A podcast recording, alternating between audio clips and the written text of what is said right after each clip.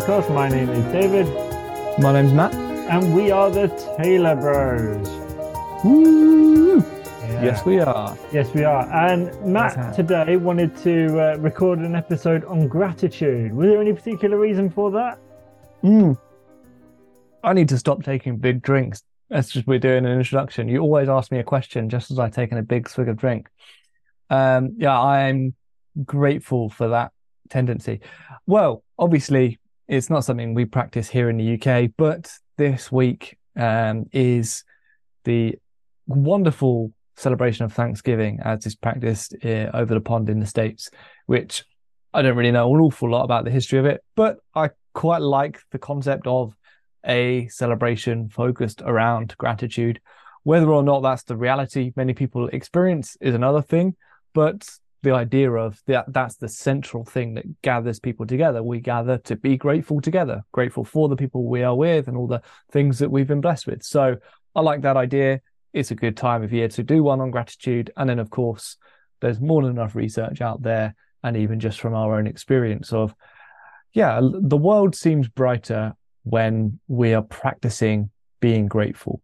Mm.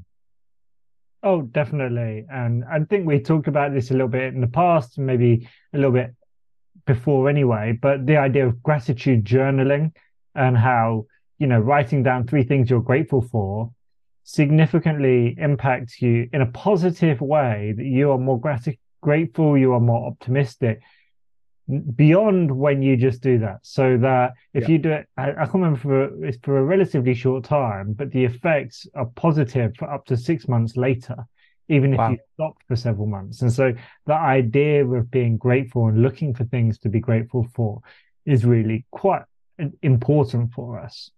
Mm. I think one of the things that it stands out for me just from some of the stuff we've talked about and reading is it's almost like we notice more what we're looking for. It's kind of that axiom of if you're looking for something, you're much more likely to find it. So if I'm looking for things to be grateful for, I'm much more likely to find things to be grateful for. And so, how do you become a grateful person? You become a grateful person by practicing gratitude. It's not something that is just a natural disposition, I think. I think, especially in today's world where we've got all these uh, in streams of information that are leading us towards maybe disconnection and, and fear and anxiety and everything, actually, we have to work at becoming grateful and not mm. just going to naturally happen.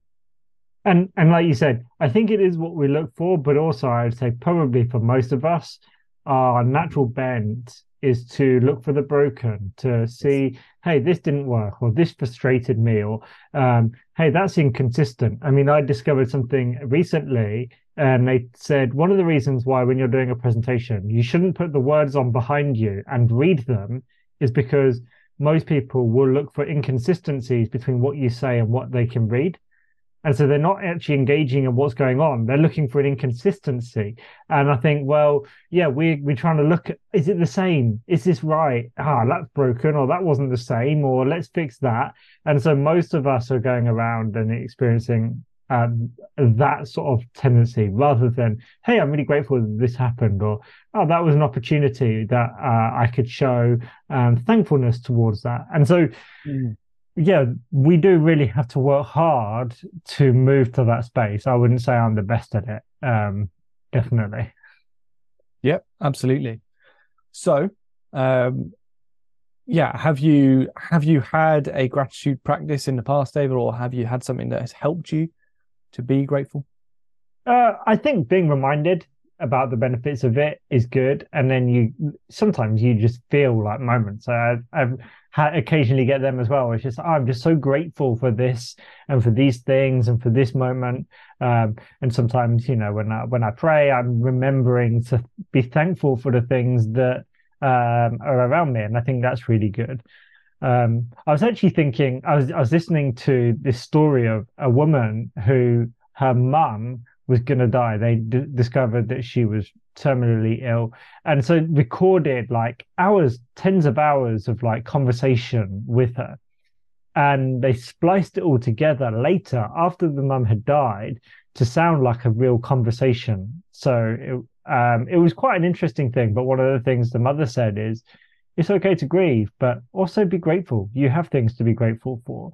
And when mm. you're grateful, it's harder to be sad. It's harder to be depressed. It's harder to be in a grief place. Um, and uh, I think that's a good reminder that actually sometimes we can be deeply frustrated, rightly so sometimes, and many times probably it's not that important why we're frustrated.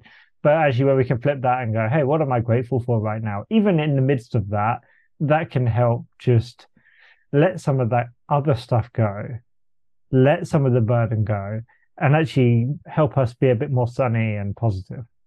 Yeah, absolutely. I think uh, a a common trap that we easily can fall into, or many of us, is a um, a woe is me mindset, a, a negative victim mindset in various circumstances, and definitely there's something about practicing gratitude which reminds us oh yeah like i didn't necessarily just deserve that that wasn't due that wasn't uh, due me for you know i don't want to take that by for granted i want to recognize i have been benefited by maybe a benefactor and i have been given good things and so that's something that i want to be grateful for and it gets me out of that oh, I never get this, or I never, or everything's always terrible. It's like, well, actually, as soon as something's good and I choose to focus on it, it just tells the lie to that story. And it gets me out of a victim mentality, which is not productive and uh, I think can get us into that negative spiral. So mm. a practice of gratitude can be very productive because it counters us from a very self-destructive and just self-focused and self-absorbed mindset of ah oh, everything's terrible and I only ever get the worst and and gratitude in that regard like you said it can change your perspective from self to others especially when we're showing gratitude towards other people when i show gratitude to yep. you specific and sincere meaningful way that really it will help you because you go oh wow like that's you know not normal for an english mm. person um but also uh, it's really good for me because I'm like, oh, I'm, I've helped somebody else. I've got out of my own way a little bit, and and so sometimes I try and do that to people around me. Uh, it's not a regular habit practice, shall we say, yeah. um, but it's something I try and do. Have you had a gratitude practice or done gratitude journaling? Well, b- before we go into that, uh, there was just a study that I came across in a, an article. Um, so I haven't read the study. This is secondhand. We can put the link to the article in. But Bartlett and DeSteno, I don't know how you say his name, uh, in 2006 um, said there's a, a, positive relationship between kind, helpful behavior and feeling grateful.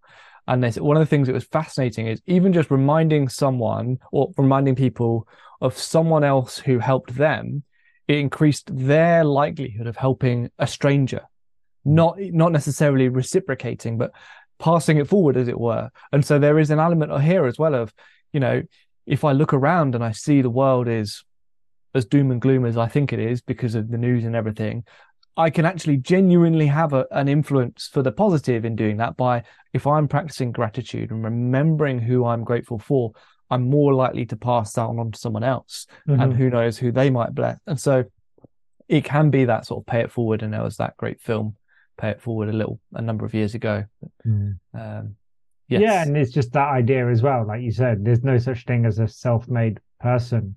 Uh, mm. We ha- we are reliant on other people. Other people have helped us on the journey, and it's quite a dangerous lie for your ego and for yourself to believe that. But actually, and, and many times i suppose i'm thinking now of like thanks thank you speeches right that you hear when some movies you know maybe it's at the oscars or something it's, oh thank you for this person and thank you for this person and let's be honest they don't make great speeches um, but we kind of like the that they are grateful in that moment although uh, is it is it true is that just part of the culture now that you thank someone when you win an award you know yeah um, yeah it's yeah. become socially acceptable. Yeah. The script that you have to follow. Interesting. I don't I don't know about that. Maybe that's getting getting into the weeds a bit, but as for practices, you know, we want to be eminently practical with this podcast and we come in um maybe to a bit of a the the what's it called? The sharp end of the needle? No, I don't know. We're getting to the point where we want to come up with some ideas of helping people actually be grateful. I have had for a number of years now a gratitude journal and at different times it has been more regularly populated than others. At this point, I'm at a little bit of a fallow ground. One of the things that I've found helps me to keep it consistent, unsurprisingly, is not necessarily putting a high bar on how many things I have to say thank you for every day, you know, or get to, sorry, get to say I'm grateful for each day. How often are you allowed to repeat something? Well, like, again, a week or like, is it a couple of days or, you know, it's like, oh, yeah. you know. When I first got into about a year ago, I kind of re restarted this gratitude practice and there were some stipulations that one of them was, you know, 10 completely new individual things every day and no repeats, right? Ever. Uh, the idea there is to stop it from just being rote. Oh, well, I'm thankful for the sun. I'm thankful for my job. I'm thankful for my house. And it just becomes, you just do it because you do it and you're not actually really engaging. So there is an element of keeping it fresh and it causes you to think and to look again. Mm. You know, hmm. I think um, it might have been G.K. Chesterton I was reading about and he, he was known as incredibly just thankful and joyful.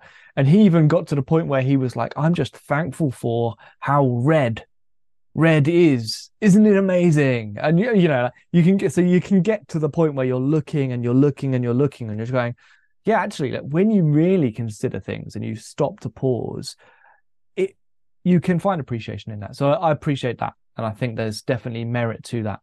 But on the other side, over time it can be like oh man i've got to come up with another 10 completely unique things today. And i'm feeling a bit tired at the end of the day now. So yeah the freedom i think is to to to whatever limitations and constraints you want. What's helped me in the last few weeks to get back into it is just go just write one thing you know just write something that you're grateful for and it doesn't matter if it's the same as it was yesterday, but truly try to feel it. And that's where one of the things from the challenge last year I really liked. It was write what you're grateful for, and then also why you're grateful for it. Mm. And then just say in your head or out loud, thank you for that thing. Uh, I like the, the thing you th- said before that as well, that it's like write it and then truly try and feel it. Because sometimes we wait until we feel grateful and then we show gratitude right? Yes. oh, i'm really feeling grateful. Now i'm going to show gratitude. But actually sometimes it's like let's look for those moments to be grateful. Let's yeah. feel that and then i can express it. And you're you're bringing that around. You're training yourself to feel that not just wait for the spontaneous for the the right things to align but actually you're getting into that pattern of noticing. Yeah absolutely. And you're you're taking well i'm reading a book at the moment um called Renovation of the Heart. And one of the things he talks about is we, in our culture, we get it wrong. We get it the wrong way round. We make our decisions based on our feelings rather than recognizing that, yes, you can't directly control your feelings. I can't choose, I'm going to feel grateful right now. But depending on what I think about, the feelings can come. So mm-hmm. like we can indirectly shape and transform our, our life, our emotional landscape by changing the things I dwell upon regularly. And that's again, you look into the research, you look into these things and people say, yeah, you might not imme- you, you might well immediately see an uptick in your mood if you start practicing gratitude, but you might not see for the first couple of days or weeks a massive change. But built over weeks and months and even years, you can change your outlook. And so do you become a grateful person. You become, oh, I see the world from a grateful perspective rather than I see the world from a, I don't know, negative perspective. Yeah. And there is a co-directional relationship between thoughts and feelings. Like when you're yes. feeling frustrated, you start thinking frustrated and angry and maybe vengeful. Yes.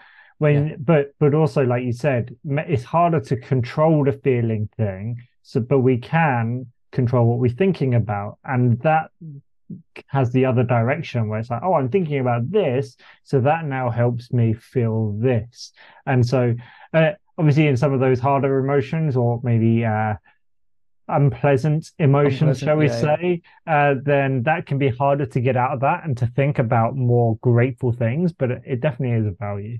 And I think mm. we should we should probably wrap up here. I think we've been yeah. going about ten minutes, but uh, I'd love to hear what you guys think about gratitude and how you apply that, or what does that look like in your days and weeks and, and lives. I I found a list that I have of questions, gratitude questions. So what I might do is just put that in the show notes, and people can engage with that as much as they like. That includes things like write a letter to someone who's positive impacted your life. Mm. The world will be nicer if all of us write a letter to someone that has positively impacted us. That's again a good use of time and paper and stampage. Yeah, I was going to say keep the stamps in business. Exactly. Right, that's us for this week uh, at the Make It Count podcast. We hope you've enjoyed it. We really have as well. We're grateful for every one of our listeners. Uh, yes, especially you, Mum. Uh, I'm grateful for you as well, Dave. And all the Uh, other mums out there. All the mums. Yes.